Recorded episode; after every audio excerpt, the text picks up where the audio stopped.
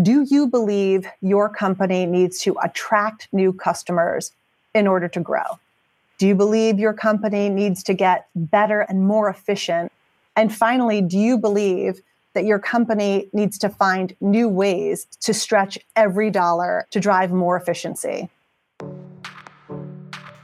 Welcome to the Think with Google podcast. I'm Tess Vigland with Gimlet Creative. If your answer is yes to any one of those three things, you inherently believe in marketing because those are the superpowers of marketers. Today, we're going all the way to the top. That's right, the C suite, a place that can feel tense or even downright hostile for the chief marketer. For example, CMOs consistently have the shortest tenure of all C level executives, Meanwhile, the chief marketing officer's role has been dropped from some companies and replaced with chief growth officer or chief digital officer. In this episode, we're going to find out why that is and what to do about it. We'll hear new information from Google and Deloitte on how Fortune 1000 board members view the CMO. Plus, three top CMOs will define what it means to be a modern chief marketing officer, no matter the obstacle. On that note, if any of the recordings you hear sound a little different, it's because they were done at home due to COVID 19 restrictions. We'll touch on that a bit later. So, in order to understand what CMOs are up against today, let's go back to how it used to be. It used to be back in the day, and especially in apparel companies, that the CMO just sort of took orders, you know, from the business leaders to go make the ads. Meet Jennifer Sey, CMO for all global brands at Levi Strauss & Company. She's been with Levi's for over 20 years and a CMO for nearly 7. But she first got her start in the marketing scene doing agency work in the mid 90s. I remember going to work at the agency and it was still sort of like dressy. Like I had like little suits that I would wear, which seems so funny. These days, Jennifer wears Levi's to work. And while office fashion has changed, so too has the speed at which she and her marketers need to get things done. For instance, imagine getting an ad approved this way. I did a lot of like varying videotapes back and forth to Southern California. I mean, you couldn't send things digitally for them to watch. So if you needed them to watch an ad and you needed to get there fast, I would literally like fly down to Southern California, deliver a tape, and leave um, the same day. Or imagine launching a campaign and then uh, that's kind of it. You know, back in the 90s, you made a couple TV ads, you hit play, and they ran for the year, and you sort of hope for the best. and then you started working on the next year. I, I don't remember thinking it was calm, but it's it was it was certainly less demanding, I think. Part of the reason things felt simpler is that marketers just didn't have the tools they have today. I can't imagine doing the job I need to do where I have to develop messages, strategies, creative, all based on what will resonate most with consumers without the ability to get real time feedback. That's Kellyn Kenny, CMO of Hilton. I mean, that gives me a pit in my stomach. It's pretty obvious that new technology has created a lot of opportunities for marketers. The internet led to online ads, then came smartphones and mobile advertising, followed by big data, which led to data strategy, then changes with programmatic media buying and dynamic creative. And as for the role of the CMO, it's a new frontier too. There hasn't been a moment to pause and reflect at what actually is the definition of a CMO today. That was Justin De Graaf, Global Head of Research and Insights for Ads Marketing at Google. Without that moment to reflect, the role has changed so dramatically that it doesn't create an environment where it's as clear and anytime you have a role that has a lot of changes over a period of time, you lose a chance to keep grounding and relativity. Justin says that 50 years ago, marketers were responsible for two things creative and media planning. So, what's on a CMO's plate today? Well, how long do we have? Because I think we're going to need a bigger podcast. Trading brand marketing strategy, measurement, execution, media investment, delivering ROI on that, demand creation, franchise sustainability, what our stores look like, customer satisfaction, internal alignment, team member engagement, internal culture, creative for media planning, for taking risks, for representing the voice of the customer, for the voice of the organization, that they're meant to create magic, or they should be both the art and the science. That long list means that other senior executives and even CMOs themselves can find it tough to define exactly what their role is or is supposed to be today. This is a classic case. If you were to ask 10 people, you'll get 20 answers, and almost all of those answers are going to be right in some way. And that's a, that's a tricky spot to be in. The challenge is that it becomes hard for them to have focus and for their organization to deliver against those expectations. And these aren't just anecdotes. A 2012 survey by the Fournaise Group found that 80% of CEOs do not trust or are not impressed with marketers. But 90% of the same CEOs said they did value and trust the work of CIOs and CFOs. Look, CM, CMOs know they're in a tough spot. The tenure of a CMO is the shortest in the C suite. And think about this Deloitte's 2018 Board Practices Report found that only 26% of corporate board meetings regularly include the chief marketing officer. So it's not surprising that the year before that, the Harvard Business Review revealed that three quarters of the CMOs they had surveyed didn't believe they were able to maximize their impact on the business. Marketing, in a way, is like religion. Here's Hilton's Kellyn Kenny again people either believe in it or they don't. I've been inside organizations that don't value and, and believe in marketing as a strategic lever. But that negative attitude in some companies toward the role of marketing, it not only dooms marketing teams, but can hurt growth. If you don't invest in building world class teams, the output you get is subpar. When the output is subpar, you think marketing doesn't work if you think marketing doesn't work, then you don't invest in building strong teams. And it's really this very negative doom loop that, can, that you can never get yourself out of. But it's not all doom and gloom. Even though the average CMO tenure is only 42 months, that's still nearly double what it was in 2006. Some companies do see the value of their marketing teams, and there are chief marketers succeeding in elevating the role. Here's Jennifer again from Levi Strauss. Now I really think the best brand um, with the most loyal fans, the CMO has a seat at the table saying, who are we and what do we stand for and what are all the ways that can come to life. Stick around after the break to find out how marketers can step it up as business leaders and stand shoulder to shoulder with the executive team in answering to their bosses, the corporate board.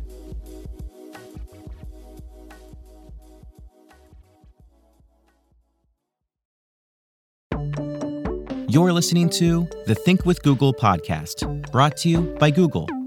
At Think with Google, it's their mission to make marketers more knowledgeable by providing research, insights, and perspectives that change the way marketers do business. In this episode, we're talking about what it means to be a modern CMO and how marketers can step it up as business leaders. To explore this further, Google teamed up with Deloitte to interview over 30 high profile board members about the CMO role. You can check out their findings at thinkwithgoogle.com slash CMO. Again, that's thinkwithgoogle.com slash CMO. Welcome back. Before the break, we talked about some of the key issues chief marketers face today, ranging from short tenures to CEOs who don't trust them. Now we're going to hear how three top CMOs are tackling these challenges head on. Jennifer Sey, the CMO at Levi Strauss & Company, says that if CMOs feel like they're being treated as an afterthought, they need to take responsibility for changing that. Act like a business leader. Don't just talk about the ad. Make it your business to understand the business. Uh, make it your business to demonstrate that what you do drives a positive ROI. I think all too often marketers sort of stay too much in their lane and they need to demonstrate that they understand the levers that drive the business. I think the onus is on us to be seen differently. And sometimes being seen differently involves completely reimagining the role of marketing in a business.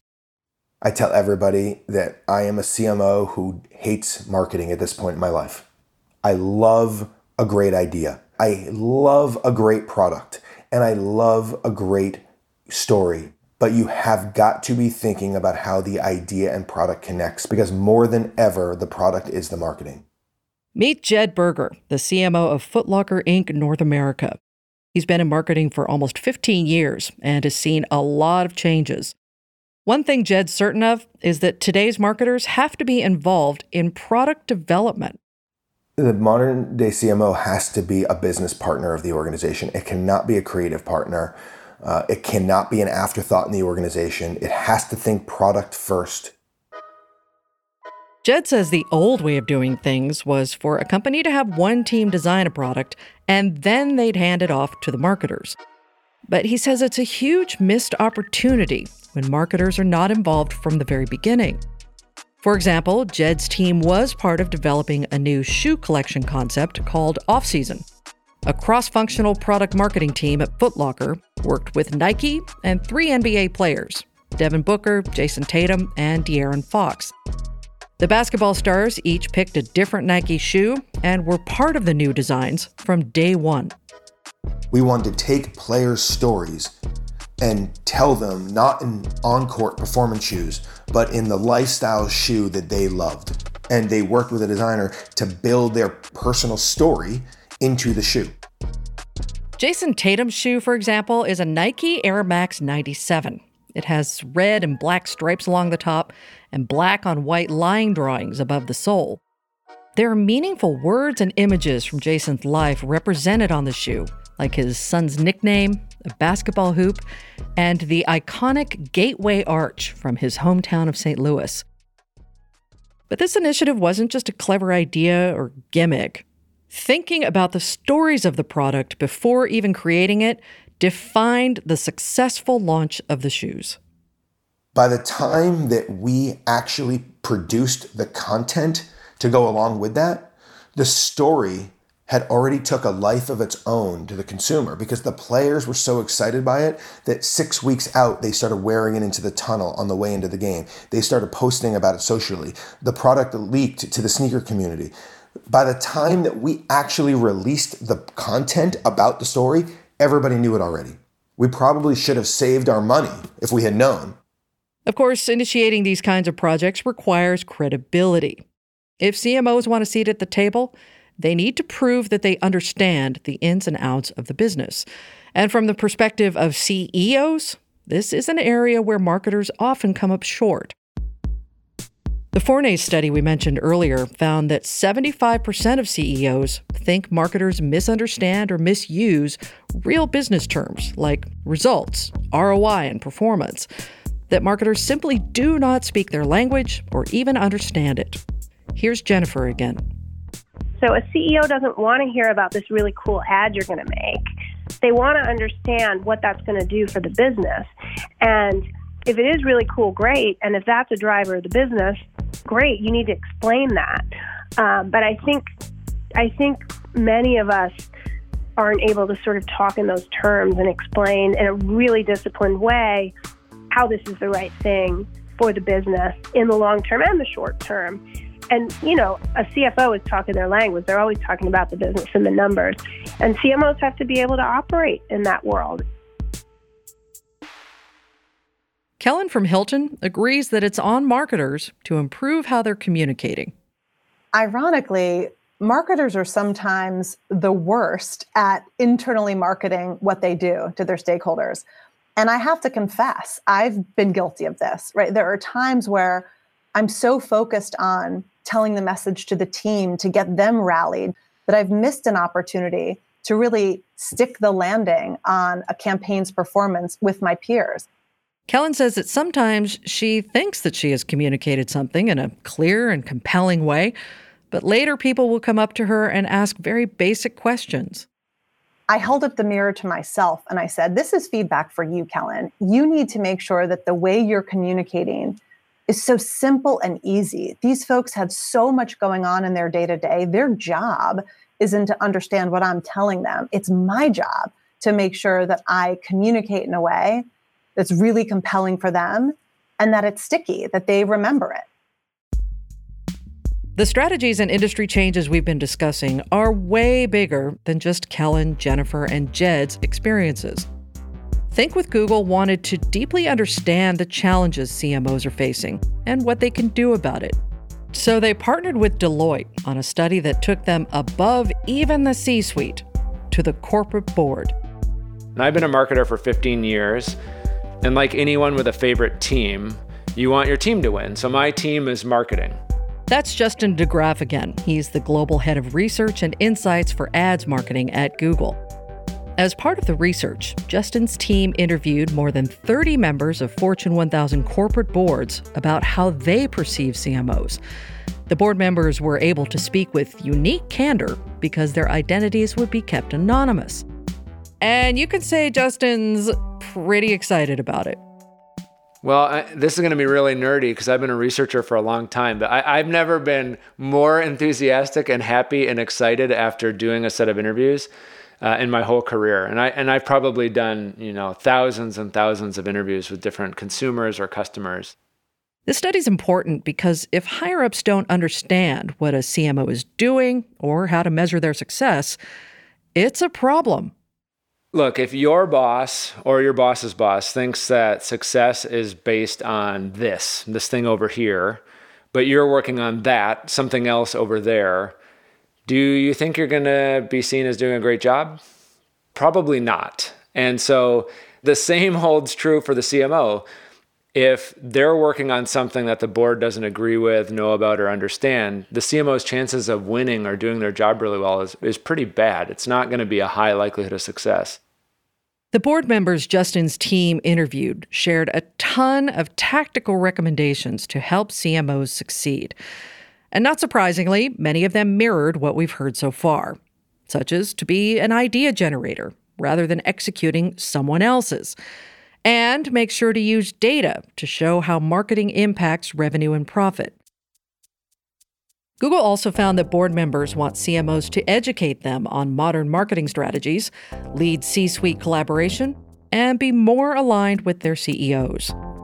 Another important takeaway from the study is that the board also expects CMOs to build a modern team.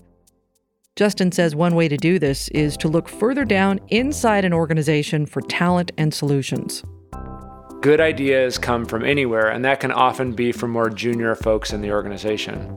And so, my advice would be to figure out ways to learn who's strong throughout the organization, all the way down to the most junior person, and figure out what role they could play at cracking some of the biggest challenges for the business.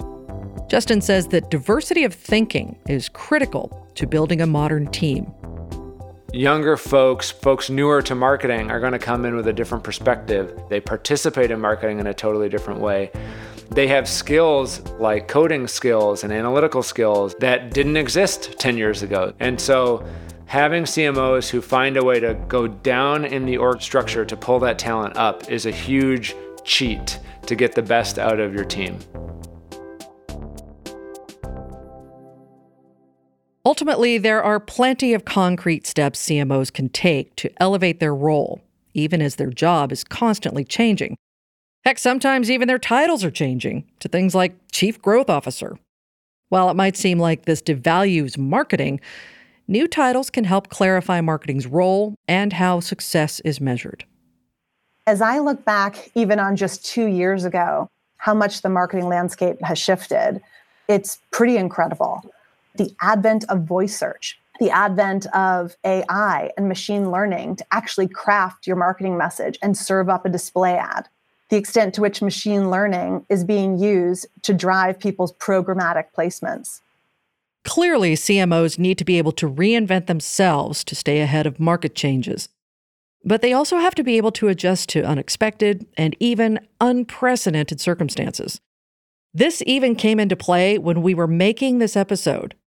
Like we said at the top, these interviews, and even I, might sound a little different than usual. That's because most of the recordings were made at home due to COVID 19 restrictions. So, before we end this episode, we want to share some words of advice from Hilton CMO Kellyn Kenny. In times of crisis and in times of unanticipated turmoil, the two pieces of advice I give everyone is number one, true back to the purpose of your company. Make sure you are reflecting the mission, vision, and values of your company in everything you do because people are watching. And then the second thing I always say is make sure you are keeping your customer at the heart of every decision you make. And you also need to make sure as a leader that you're keeping your team informed, that you're keeping your team inspired, that you're leveraging your team to help navigate some of the ambiguity, and that you're using their creativity to solve problems. Because in times of turmoil, there's more problems than you've got people to solve. And so, how do we make sure that we listen to every single member of our teams? Because good ideas can come from anywhere.